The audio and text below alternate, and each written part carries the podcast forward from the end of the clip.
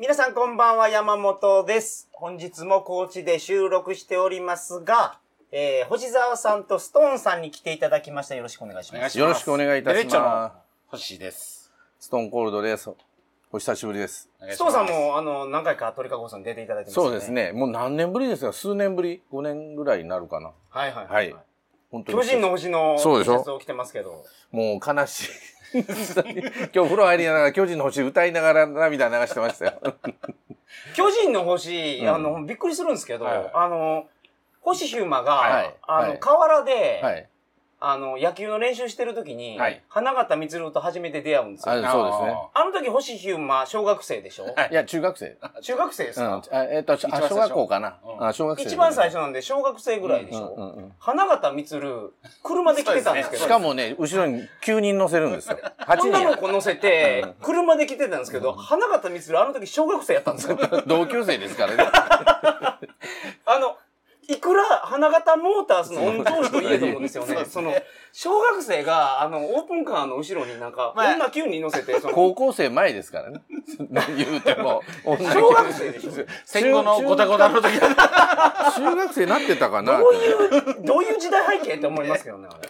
あれ。は梶原一騎が原作なんですけど、梶原一騎はそこら辺適当なんで、適当すぎるやろ、しかも梶原一騎っていうのは野球知らないですからね、あの人。だから無茶苦茶なことができたんですよ。は要は消える魔球とかね。えこう砂ぼ、砂ぼこりが立ったらボールがあ消えるや大リーガーボール、大リーグボール。大リーグボール1号は、うん。あの、デッドボールみたいな球そうそう、投げて、ビンボールを投げて、バットに当ててピッチャーゴロにするという。はい2号は？まあ、消える魔球。はシンプルに消えるの？そうそうそう。3号は ?3 号は、バットが振ったら、その風圧でくあのボールがふわっと動いてる。あなるほどだからバットに当たらい。ない、最後まで。なるほど。で、最後、肘を壊して、星ヒューマは消えるというのがフでもなんかァーストです。、誰かがネットで調べてましたけど、星ヒューマの防御率、うん。めちゃめちゃ低いっすよ。そう。0点台。で、最後は、最後はパーフェクトピッチングをやって、腕がバシッとなって終わると。ーで、サモン豊作の結婚式かなんかで、こっそりと見て泣いて帰って、でもそこからあれですよね。巨人の星2で、そう実は左利きでしたで書いてじゃあじゃあ。左利きやったんが右利きでしたと。本当は右利きでしたと。お父さんは、あの、星哲さんが左ピッチャーの方が有利やからうん左利きじゃななるほだからそこからまたやって。そで、防御率0点台ですう。からねそう、。すごいですよ。障害成績。めちゃめちゃすごい。あの、ストーンさんが野球に詳しいので、はい最近の野球の話をああ、なるほど。お聞きしようかなと。はい僕、最近見てないんですよ。メジャーリー。大谷翔平さんが。今はやっぱり、そう、今年、ね去年は40、40何本 ?46 本やったかな ?40 何本かちょっと忘れた。ホームラン王争いをしたと、うんはいメジャーリーグでホームラン王争いしたバケモンの中の一人なんですよ。要はもうバケモン、ホームラン王っていうのはバケモンしかなれない。うんでで、大谷翔平さんもあるし、うんあとは、日本ですごいピッチャー出てきたでしょ？佐々木朗希ね。はいはいはいはいはいそうそうそうパーフェクトピッチングしたね。はいはいはいはい。ロッテですね。で、二人とも岩手出身なんです。うんなるほど。大谷も、えー花巻東、大船渡高校の佐々木朗希と。で、二人とも岩手出身。あとは、高校野球の話もはいはいはい少ししていただきたいので、その話を、お願いします。はい。それでは、鳥かご放送始まります。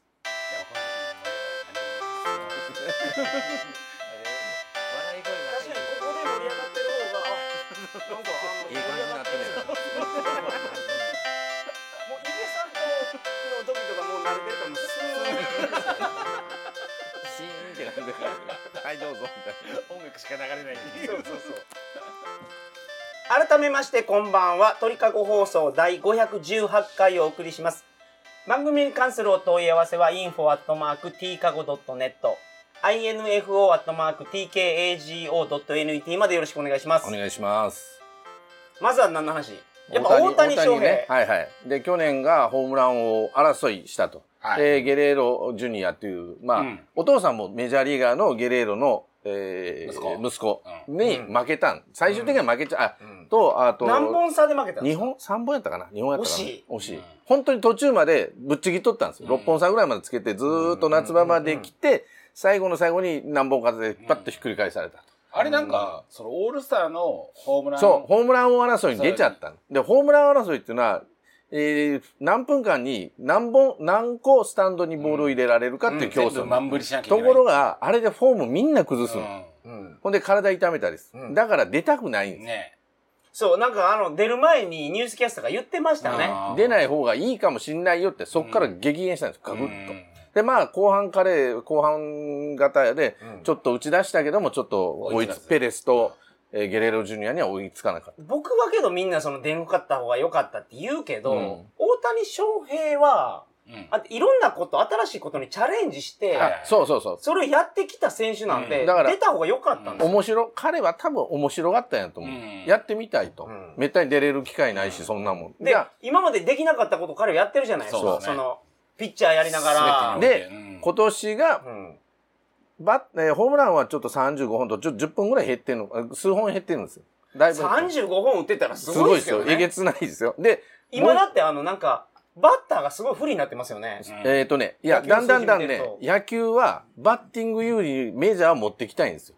なんでかというと、点が動かないと面白くないじゃないですか。確かにで、バスケットボール、えっ、と、あそこの国、バスケットボール、アメフトとか、NBA もう点がバンバンバンバン入る。そう。はいアメリカ今もう野球の人気どんどん下がってるどんどん下がってる。で、これ、で、もっと言えば、あピッチャーの、ピッチャーマウンドを後ろにしようとかね、ボールがもっと飛ぶようにしようとか、もうむちゃくちゃなことを考えとる国なんですよ。それがいいと思う、俺。うん。でだってあの、本当にあの、0対0のゲームっはい。て、すごい野球ファンは喜ぶけど、うん初めて見に行った人、寒いですよ。ケッツ痛いよ。0対0取ると。ついたいの はまああんま関係ない。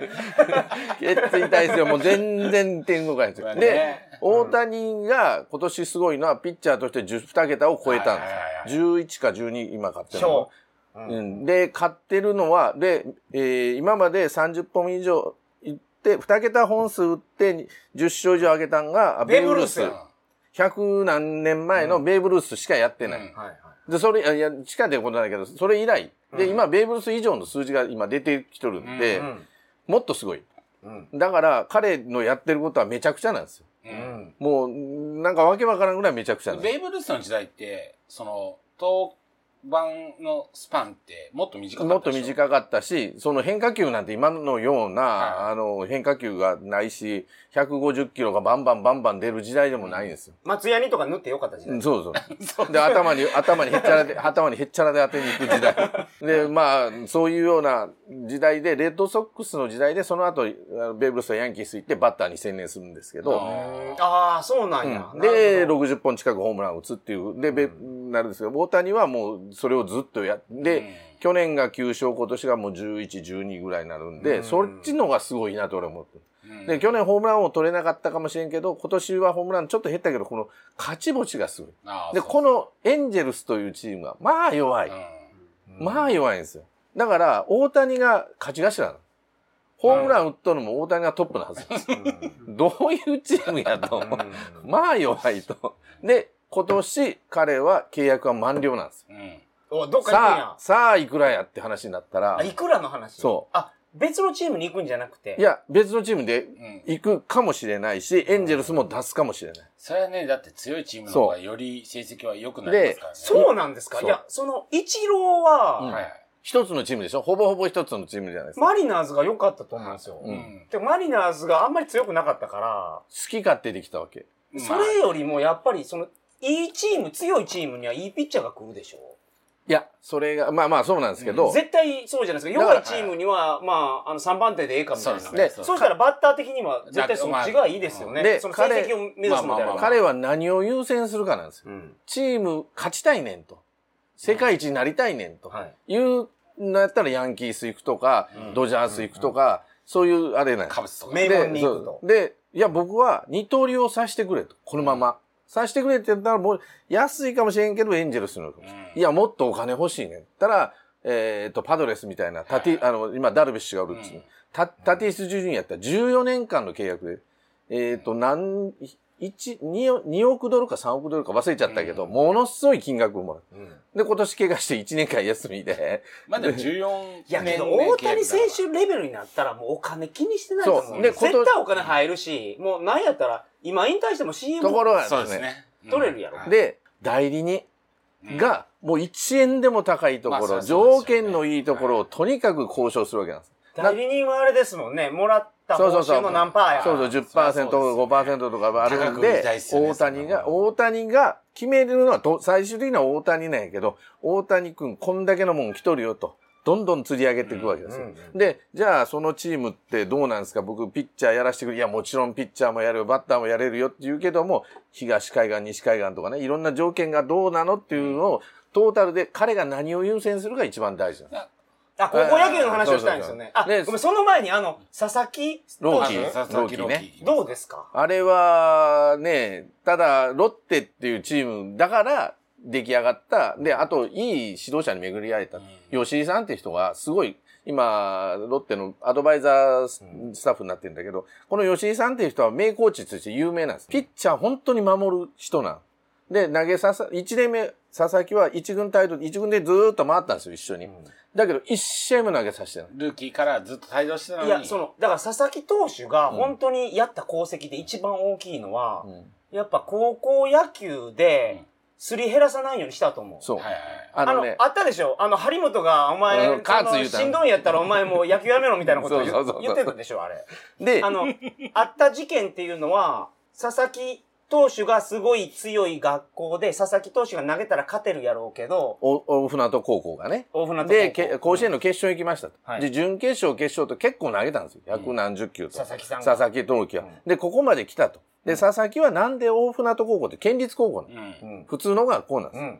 じゃあなんで彼が大船渡行った？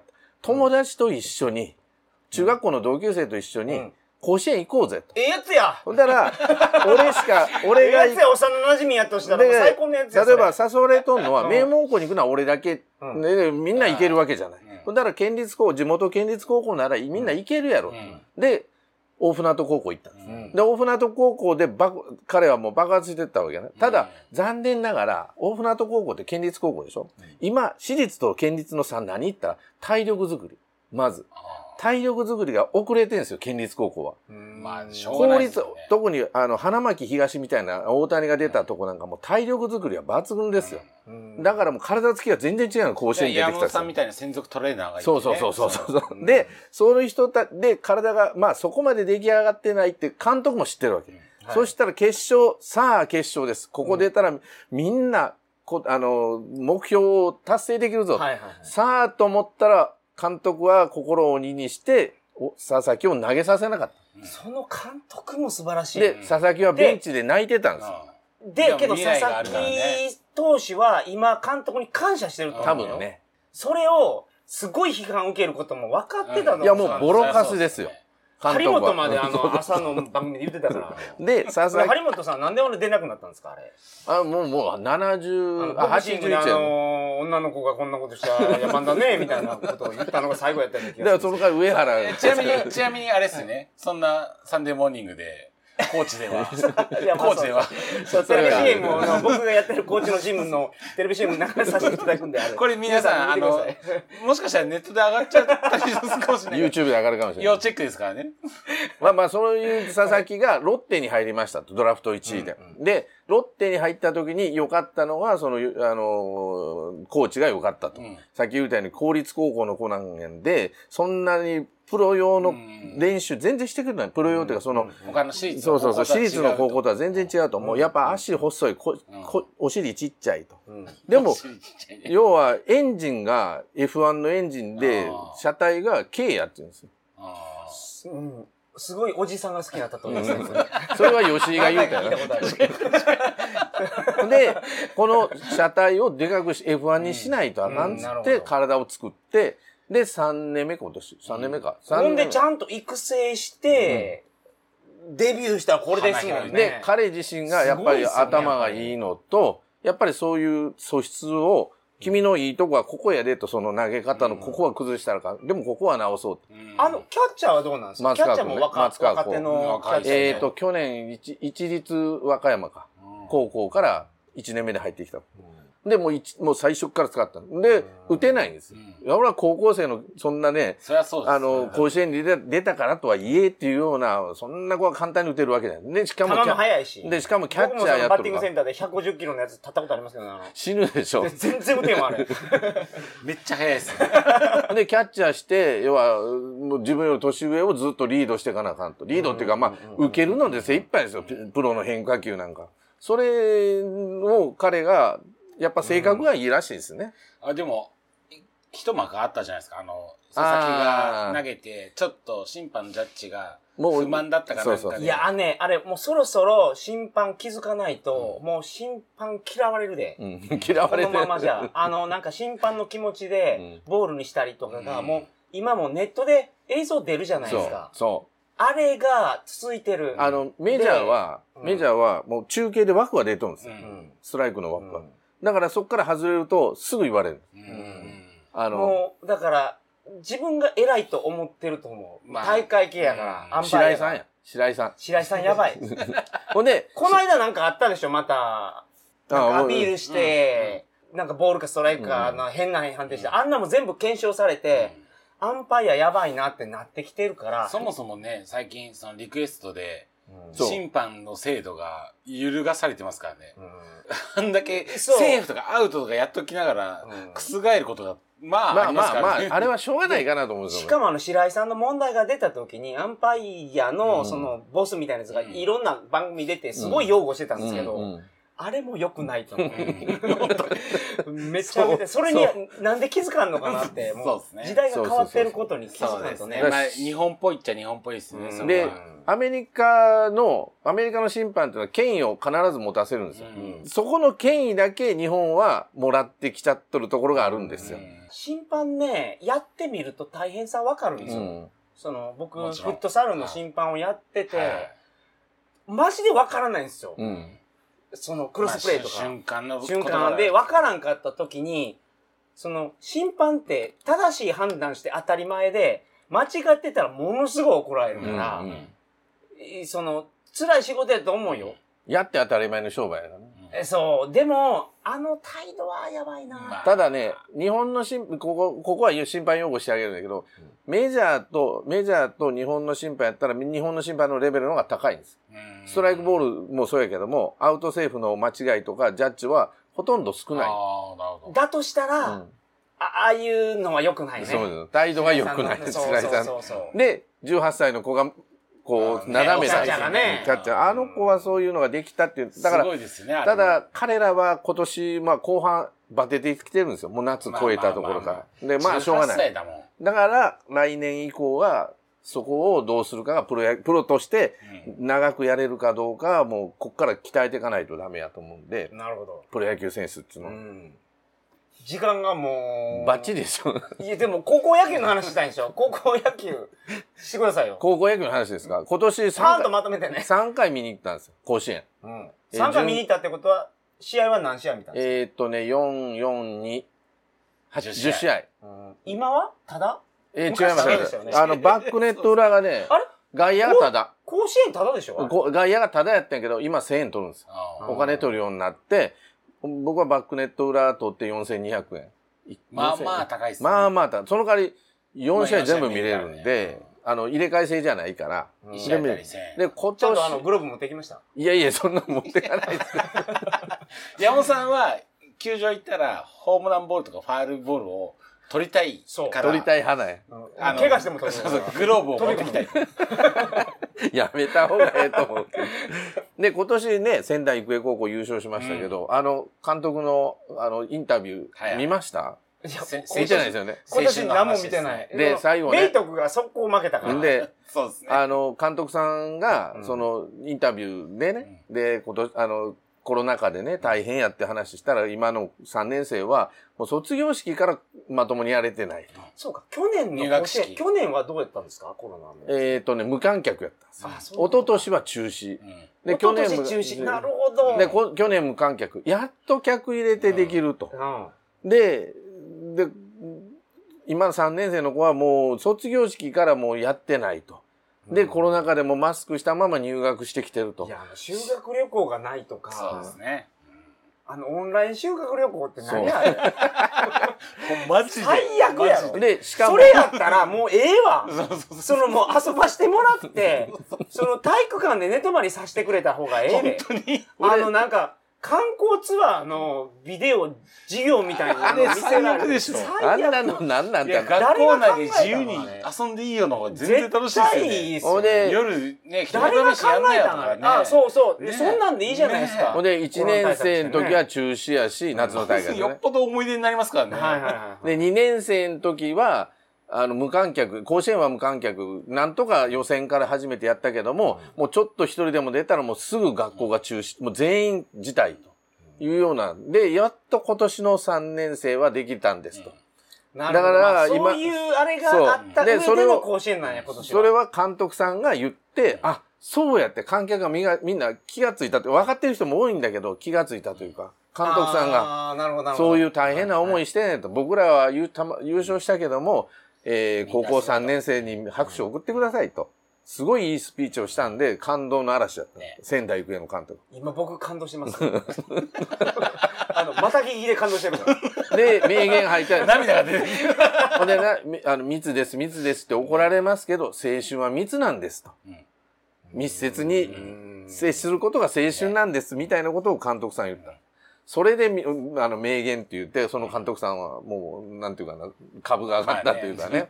うんあとね、日本の野球の未来は、メジャーが今人気落ちてるっていう現状で、うんいや、いや、日本もめちゃめちゃ落ちてるでしょ。あのテレビでやらなくなってる。やる高校生、子供は減ってきてますよだから多様化してるじゃないですか。バドミントンなんて見たことなかったでしょ、昔。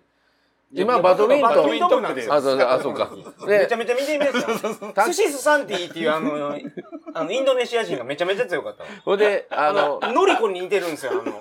あ、そうか、バドミントン部。あの、トンネルズの皆さんのおかげです。あー木梨憲武のノリコに。